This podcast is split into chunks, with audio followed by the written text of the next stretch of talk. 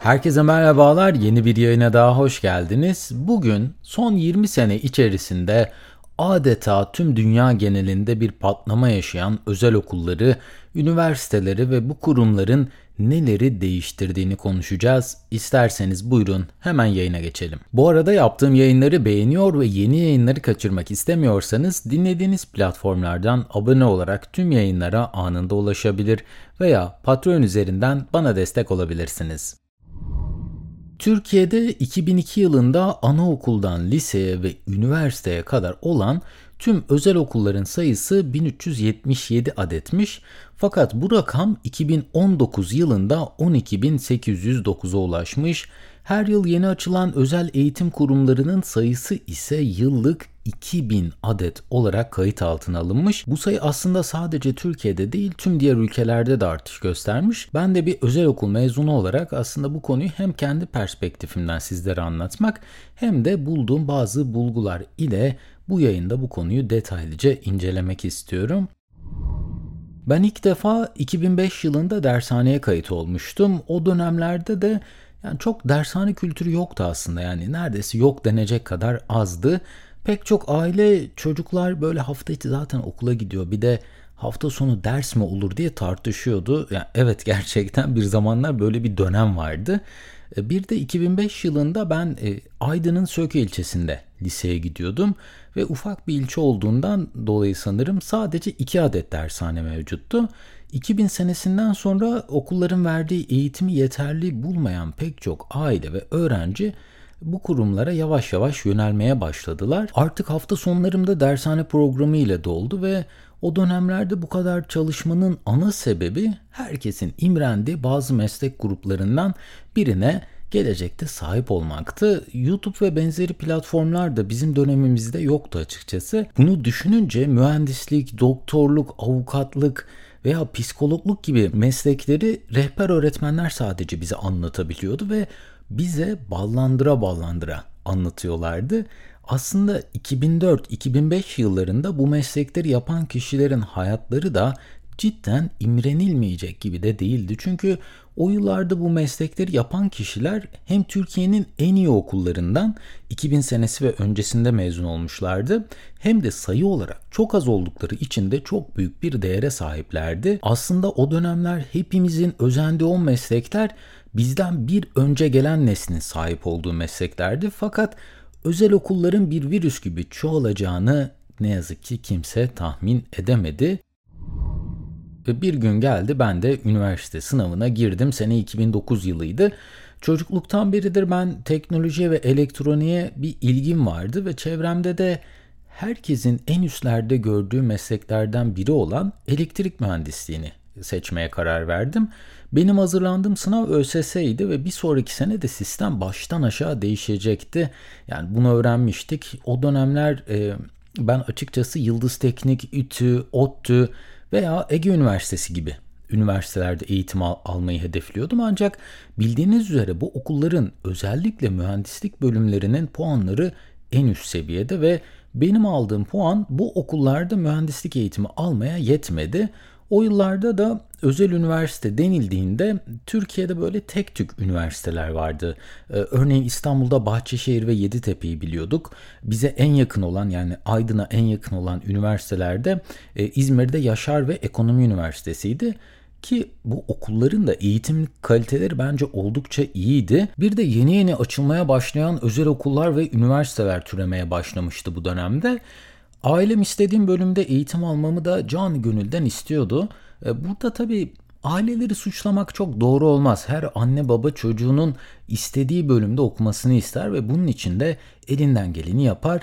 Ancak özel okullar bu çok böyle saf ve temiz duygudan yararlanmayı çok iyi başardılar bence. Bir yıl daha kaybedip sınav stresini tekrar yaşamaktansa İstediğiniz bölümde eğitime hemen başlamak çok cazip gelmişti ve şahsen de eğitim kalitesi açısından da büyük bir fark olacağını ben o dönem düşünmemiştim ve ardından üniversitenin kapısından 2009 yılında giriş yaptım.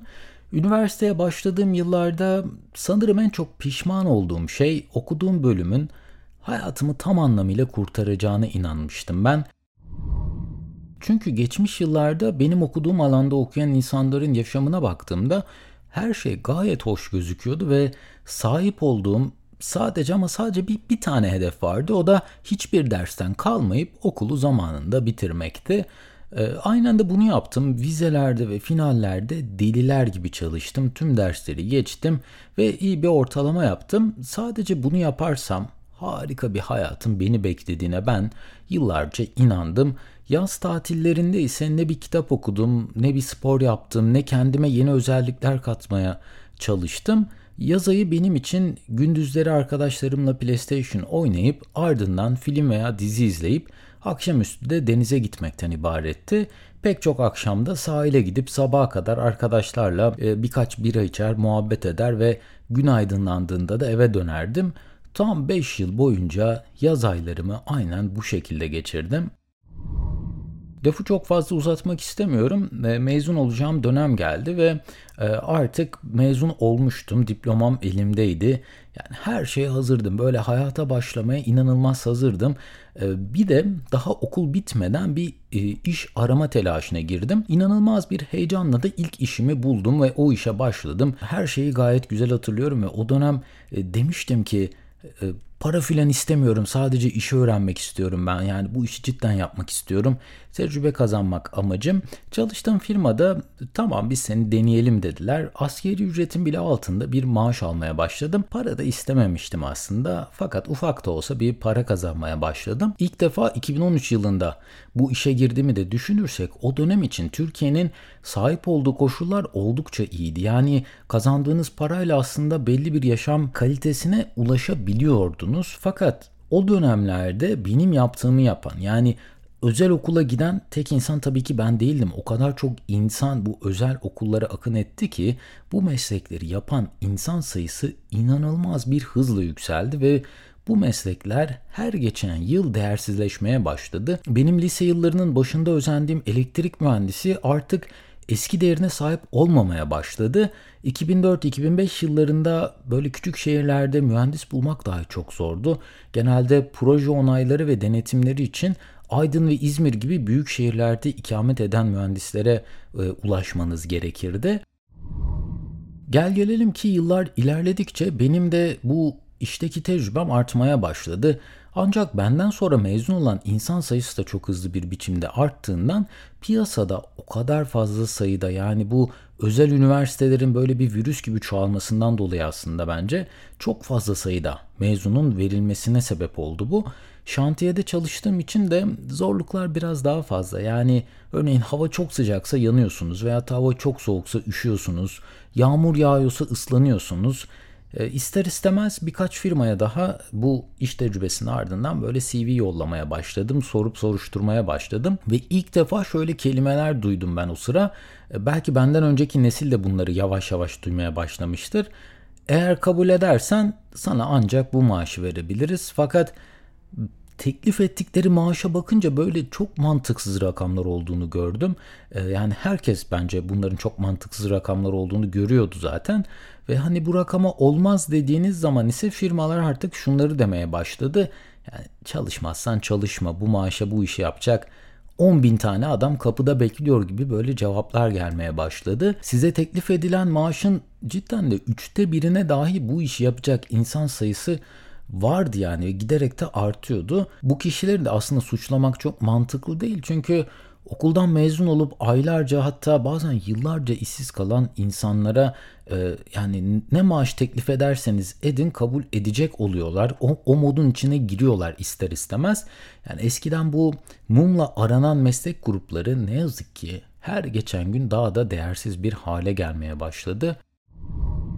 Peki bu sadece Türkiye'de mi oldu? Bu aslında sadece Türkiye'de değil tüm dünyada bu şekilde olmaya başladı. Çünkü eskiden çok ama çok az sayıda kişi üniversiteye gidip bitirip bir meslek sahibi oluyordu ve o dönemlerde bunu yapabilmek cidden çok zor bir olaydı. Fakat artık bir üniversiteye gitmek ve istediğiniz bölümü okumak yani neredeyse herkesin ulaşabildiği bir şey haline geldi. Böyle olunca da üniversite diploması ile sahip olunan mesleklerin değeri azalmaya başladı. Eğer hayaliniz öğretmen olmaksa evet üniversiteye gitmeden bunu yapamazsınız ya da doktor, avukat, psikolog olmak istiyorsanız hala diplomaya ihtiyacınız var.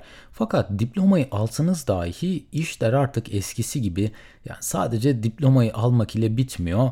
İnternet dediğimiz sonsuz bilgi kaynağının herkese açık hale gelmesi tüm durumları değiştirdi ve aynı meslekten olan kişiler arasında dahi uçurum farklar oluşmaya başladı. Artık bir diploma almak ile ne yazık ki işler çözülmez hale geldi.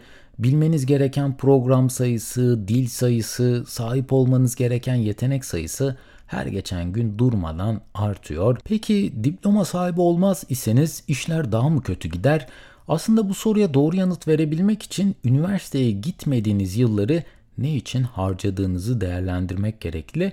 Eğitim sistemi sürekli olarak birbirinin aynısı insanları piyasaya sürüyor. Özel okulların da bu işe dahil olması ve eğitimin herkes tarafından ulaşılabilir olması buradaki rekabeti giderek daha da zor bir hale getirdi. Öte yandan eşsiz işler yapanların değeri bu kitleye göre her zaman açık ara farkla birinci gelmeyi başarıyor.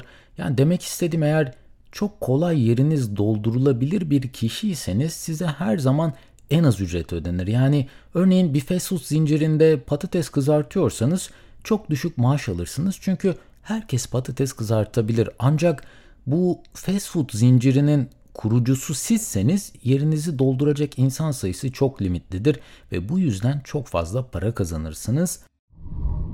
Bu eğitim serüveninin içindeyken aslında anlayamadığım şey asıl amacın yeri kolay doldurulamayacak kişi olmak olmasıymış. Yani bunu da yapmanın yolu toplumun büyük bölümünün yapmadığı şeyleri yapabilmekten geçiyor. Çok fazla disipline sahip olmak, her gün kendini geliştirmek, bir konuda çok ama çok iyi hale gelebilmek yani bu, bu tür amaçlar aslında herkesin sahip olduğu amaçlar olsa da sadece çok az insanın sahip olabildiği ve hayatında uygulayabildiği özelliklerdir bunlar. Belki şu an üniversite sınavına hazırlanıyor olabilirsiniz ya da hali hazırda bir bölümü bitirmek üzere olabilirsiniz. Belki de çoktan kariyerinize atılmışsınızdır. Ancak fark etmeniz gereken şey yerinizin ne kadar kolay doldurulup doldurulamayacağını tekrar gözden geçirmek ve sizin çalıştığınız alanda sizi yeri doldurulamayacak olan kişi yapacak olan şey ne? Ya da yaptığınız iş, sahip olduğunuz meslek ne kadar kolay şekilde başkası tarafından yapılabilir ve bu işi yapacak ne kadar insan var?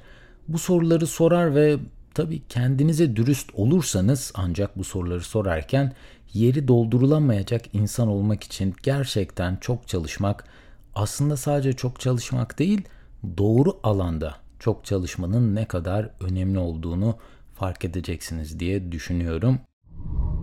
Bu bölümde özel üniversitelerin hayatımıza dahil olmasından sonra neleri değiştirdiğini konuştuk. Umarım sizlere faydalı bilgiler sunabilmişimdir. Bu arada tüm yayının yazılı metnine ve yayında kullandığım kaynaklara açıklamalar bölümündeki link üzerinden ulaşabilirsiniz. En kısa sürede yeni yayınlarda görüşmek üzere. Kendinize çok iyi bakın. Hoşçakalın.